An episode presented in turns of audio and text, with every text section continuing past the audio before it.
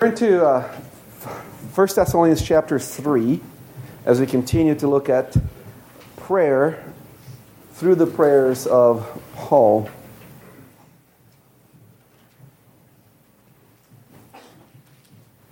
I'm going to be verses uh, 9 through 13 of 1 Thessalonians chapter 3.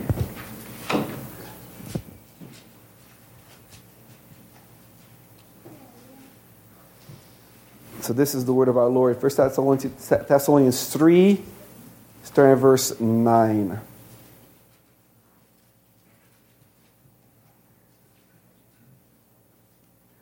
For what thanks can we render to God for you? For all the joy with which he, we rejoice for your sake before our God, night and day praying exceedingly that we may see your face and perfect what is lacking in your faith. Now may our God and Father Himself and our Lord Jesus Christ direct our way to you. And may the Lord make you increase and abound in love to one another and to all, just as we do to you, so that He may establish your hearts blameless in holiness before our God and Father at the coming of our Lord Jesus Christ with all His saints. A main characteristic of Paul's prayers for the church is in his letters is his passion for the people. He doesn't pray abstract prayers. He's praying for real people. He prays for the people that he met, which is the case here in 1 Thessalonians, but he also prays for people he never met. And he tells them, I've been praying for you. He's deeply concerned for those whom he is praying. And, and, and if you look at Paul's ministry, he prays, he preaches, and he writes because of people. Uh, I've, I've heard people say, I'm in the ministry because I love preaching. That's not a good reason to be in the ministry. Uh, it, it, the ministry is about people. Christianity, in, on this level, is about ministering to people and being passionate about people. And we want to see that tonight in Paul's prayer that he prays because he's passionate for people. He's, he has a passion for people. And before, so the prayer itself is in the verses that we read, verses 9 through 13. But before we look at the prayer, let's, let's look at the context of 1 Thessalonians and see that the prayer that Paul prays in these verses that we just read is a product of that passion for people. They're not in the vacuum, they're not just uh, nice words said to God, they're not just a, a poem or poetry they are based on actual love for people. And as you read this prayer, you notice that Paul prays because of his intense longing to be with the Thessalonians. He's praying that the Lord would bring him back to Thessalonica so that he can be of uh, service to them, so that their faith may be strengthened through them. You, you probably know this story of how the church was planted, was founded. Uh, the Lord established the Thessalonian church through Paul and his companions during his second missionary uh, journey. You, you remember the, uh, the call of the Macedonian man when uh, Paul's in Troas in, in, modern day Turkey, and he came, the man said, "Come, come to us," and he crossed into Europe. Thessalonica was in Macedonia. And Macedonia is not today's, no, there's a country in the world today called Macedonia, but that's not Greek Macedonian. The country today used to be part of Yugoslavia. It's called Macedonia. So this is northern Greece, and Paul goes there, and he is preaching the gospel there for a while. Now, before Paul got, got there, Paul and Silas had been beaten, uh, severely beaten, and arrested in Philippi. You remember the story where they are in fetters in the dungeon singing hymns at midnight, just what we all would do, right? If we're beaten up and are in prison, that's what we do. At midnight, we'd sing hymns. After they were let go, remember how the guys went to let him go quietly because he was a Roman citizen and they didn't know that. And he said, No, no, you come and free us. And they did that. But then they said, Would you please leave town? We don't want you here in Philippi. So they leave town. And the next stop on their journey is Thessalonica.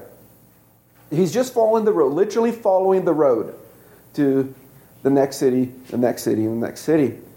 And Paul, right away, as he starts, uh, as he gets to Thessalonica, barely having recovered from being beaten with a cane, being in, in prison all night, uh, he starts his usual practice of evangelism and establishes a church.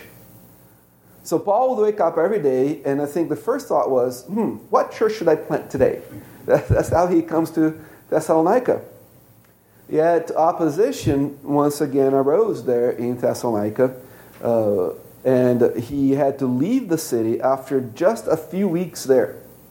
Uh, in, in the book of Acts, only uh, the book of Acts only refers to three weekends, three Sabbath days in Thessalonica. So he could have been as few as two weeks, right? Or 15, 16 days.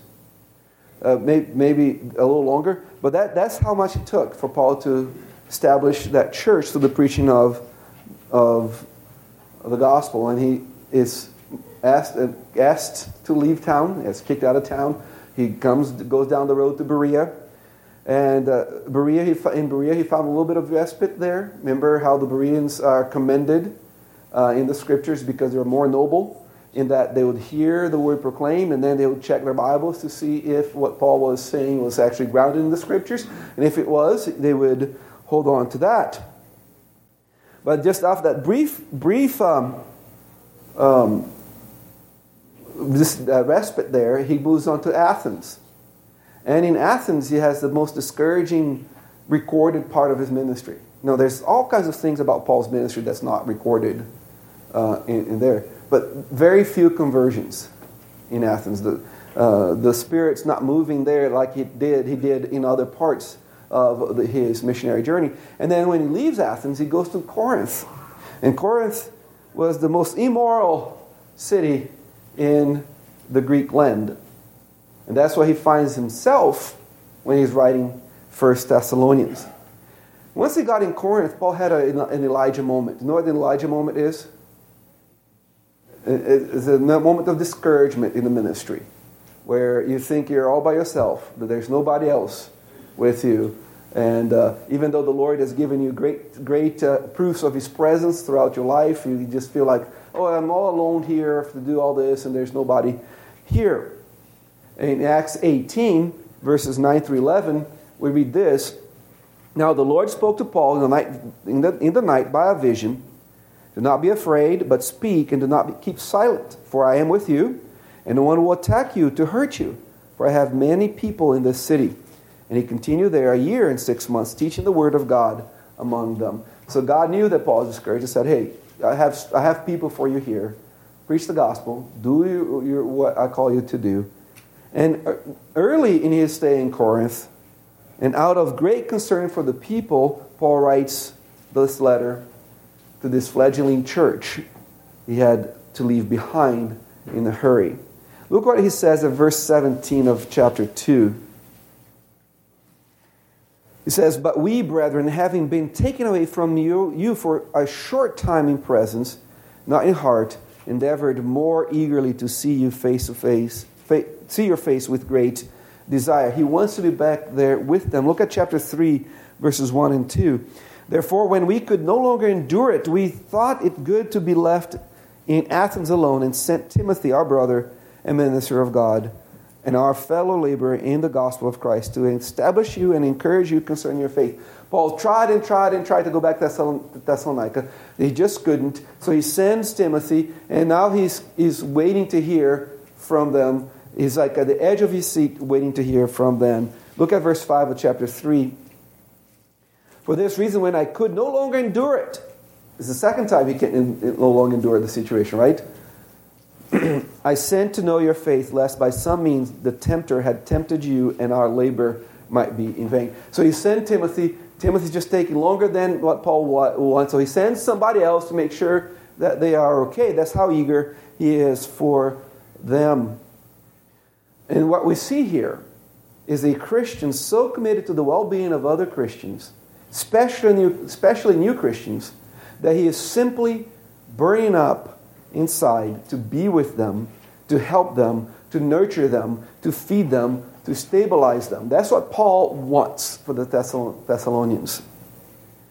Now, Paul is a passionate man. You read, you read his epistles, you read the book of Acts, you, you, you're left with no doubt that he's a passionate man and he's deeply entangled in the lives of real people. The ministry for Paul was about people, nothing else. I'm assuming certain things, right? We're assuming that we all know that everything's for the glory of God and that Christ is primary. So uh, uh that's why I'm not saying those things. Uh, on that foundation, the ministry for Paul was all about people. He was passionate about them. Uh, you know how Paul tells us to be anxious for nothing in the book of Philippians? And I think he practiced that most of the time, but there was one thing he was always anxious for. You know what it was? People. The people of the churches that he ministered to. In 2 Corinthians 11 28 to 29, he says, Besides the other things, what comes upon me daily? My deep concern for all the churches. Other translations say, My deep anxiety for all the churches. Who is weak, and I am not weak? Who is made to stumble, and I do not burn with indignation? He's just concerned for the church, for the people that he's been ministering to, the people who come to know the Lord Jesus Christ. This is not something, someone intoxicated with ideas, but unconcerned with people. He's not an ivory tower theologian that is only concerned about ideas and not thinking about the people that those ideas affect. This is not a person who is content to minister at a distance. If Paul lived today, he would not be a blogger. Twitter would not be his universe. He would be there with the people. This is not a person who's content to be away from the people. This is a person who passionately serves the people of God directly. And that passion gives birth to real prayer. That's where these prayers come from. And Paul's prayer also arises out of, a, of passionate affection that seeks the good of others. Not their praise, not their gratitude, not their acceptance, but their good. It's interesting. Remember, um, a report comes to Paul. He's in jail in Rome.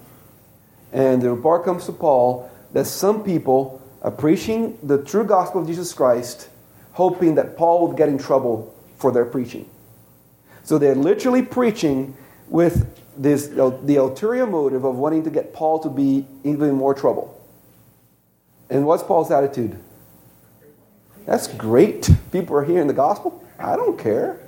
I don't care if I'm going to get any more in trouble. I, I, want the people. My heart's for the people to hear um, the word of God. I don't care what the motive. I prefer that it would be of a good motive, but hey, if all, all that's going to happen is I'm going to get in trouble, that's not a problem. And, and that should be our approach. We are to minister to others, including in our prayer, not because we love ministry, but because we love people. And when we think of people, we should be thinking, how can I be most useful to them? How can I best glorify God by serving His people? That's what we need to be thinking about. Not how can I feel most comfortable and appreciated while engaging in some acceptable form of Christian ministry. We should not serve people out of just guilt. Does it make sense? I think, and I'm guilty of that too. I just finished listening to a 12, they say 12, but there's like 14 or 15 parts, but a 12 part podcast on the rise and fall of Mars Hill. I don't know if anybody has listened to, to that. It's a very discouraging podcast. We wouldn't agree with everything they, we would not agree with all the analysis they've done because they're coming from way further left than what we are. Like they did have a problem with complementarianism. They, they, they would think be that women should be in in office and so on. But the things that they say that that was going on, and they can prove that was going on at Mars Hill, just a guilt-driven culture where they they did proclaim the gospel, and yet what motivated people was duty and guilt. And my personality goes that way. So as I, am listening to that, I never had the attitude of, oh, this will never happen to us. My mind was what if this is our, this, what if this is my ministry? What if this is the podcast about me in the future. So when we're ministering to people, we should never be motivated by guilt. Ah, the Bible says I should be serving people, so I need to figure out something here that I can do, and I'd be very comfortable still while doing it. Our thought has to be, how can I best glorify God by serving His people? we, we, we need to be asking ourselves, as we think about people in the church, how we can serve them, we need to be asking ourselves, how shall the Christian service to which God calls me, right? We receive that from God. How can that be enhanced by my daily death, by my commitment to take up my cross daily and die? Isn't that what Christ calls us to? Nothing short than daily death. When he says in Luke chapter 9 that his disciples are to pick up his cross daily and follow him, the cross there is not suffering. That's not what he's talking about. A first century Christian would look at a cross, and the first thought would be death. It would be an ab- abhorrent to a first Christian, century Christian to walk into a church and have a cross up front. It's appropriate now because it's changed the symbol. To us, this is life. But a first century Christian who lived under the Roman law and saw crucifixions every day, they saw the cross, it'll be abhorrent to them. So when Christ says, pick up your cross and follow me, he doesn't say, oh, just suffer, you know, don't have your coffee today or whatever. No, it's die. And that when we are trying to serve people, that's what we have to. How can my ministry today be enhanced by my dying today so that I can follow Christ? You know, we, we find joy in ministering to, to others, and we should find joy in ministering to others. But our joy, our happiness, is the byproduct of serving others. Does it make sense to you? We don't find our identity in serving others. We don't find our reason to exist in serving others. We don't find our joy in serving others. We find our joy in Christ. And as a byproduct of serving others, then we are joyful. As we read here, Paul is in agony out of his concern for their good. Look at verses uh, 1 through 5 of chapter 3. Therefore, when we could no longer endure it, we thought it good to be left in Athens alone and sent Timothy, our brother and minister of God, and our fellow laborer in the gospel of Christ, to establish you and encourage you concerning your faith, that no one should be shaken by these afflictions. For you yourselves know that we are appointed to this. For in fact, we told you before when we were with you that we should suffer tribulation just, just as it's happened, and you know. For this reason, when I could no longer endure it, I sent to know your faith, lest by some means the tempter had tempted you, and our labor might be in vain. he wants to strengthen them and encourage them in their faith so that they would not be unsettled by trials. So, what does he do? He prays for them. And he calls us to do the same open eyed, that is, intentional, death to self interest for the good of others sort of prayer as he prays for the Thessalonians. That's the call that we have. Not to be driven by guilt, but really to be driven by death. Our death in Jesus Christ.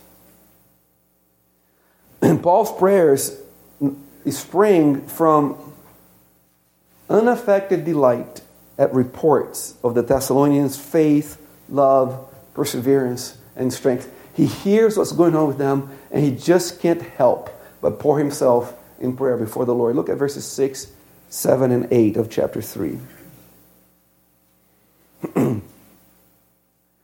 but now that Timothy has come to us from you and brought us good news of your faith and love, and that you all always have good remembrance of us, greatly desiring to see us, as we also to see you.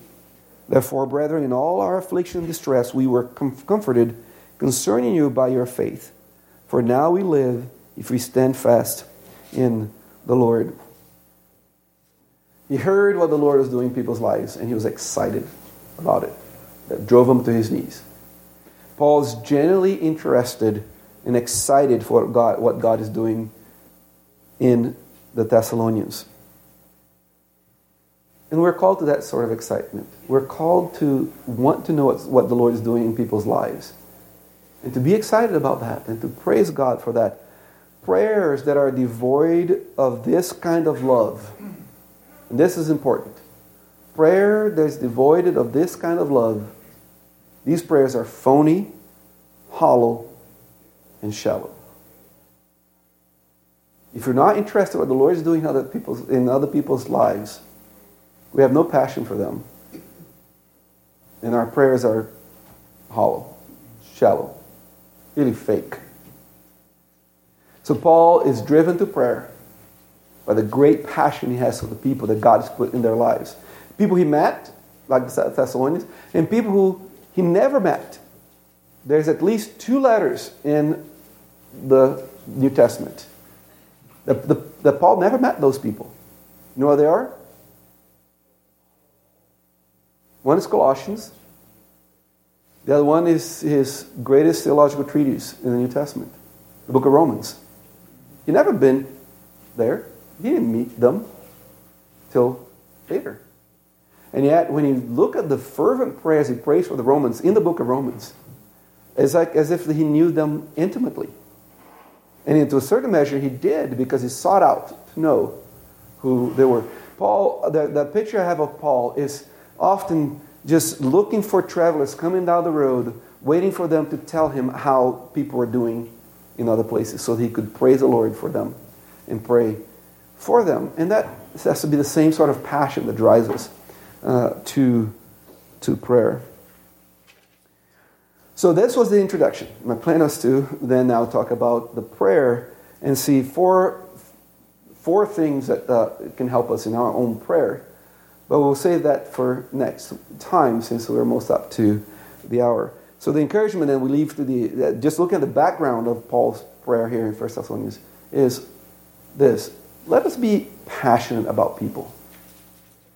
If we're passionate about people, passion that's grounded on the glory of God and the work of Christ, then in our prayer life we have no trouble. Right? So let's be passionate about people. Let's know what's going on so we can pray for them. Let's love them.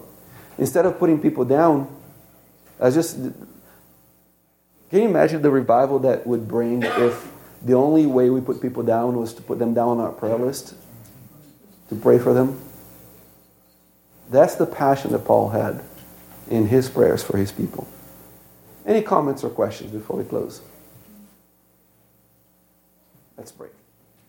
Father heaven, thank you so much that you're good to us. Thank you for the example of godly men, godly people, people who are flawed like we are, yet they persevered in serving you out of love for you and passion for people. We pray that we would be passionate about your church, about people we come in contact with, and that we would put that passion in prayer for them. We pray that you revive our hearts, Father, that we might, um, as we serve you out of love for you and for people, that we would experience your joy, and that joy would be our strength. We pray in Jesus' name. Amen.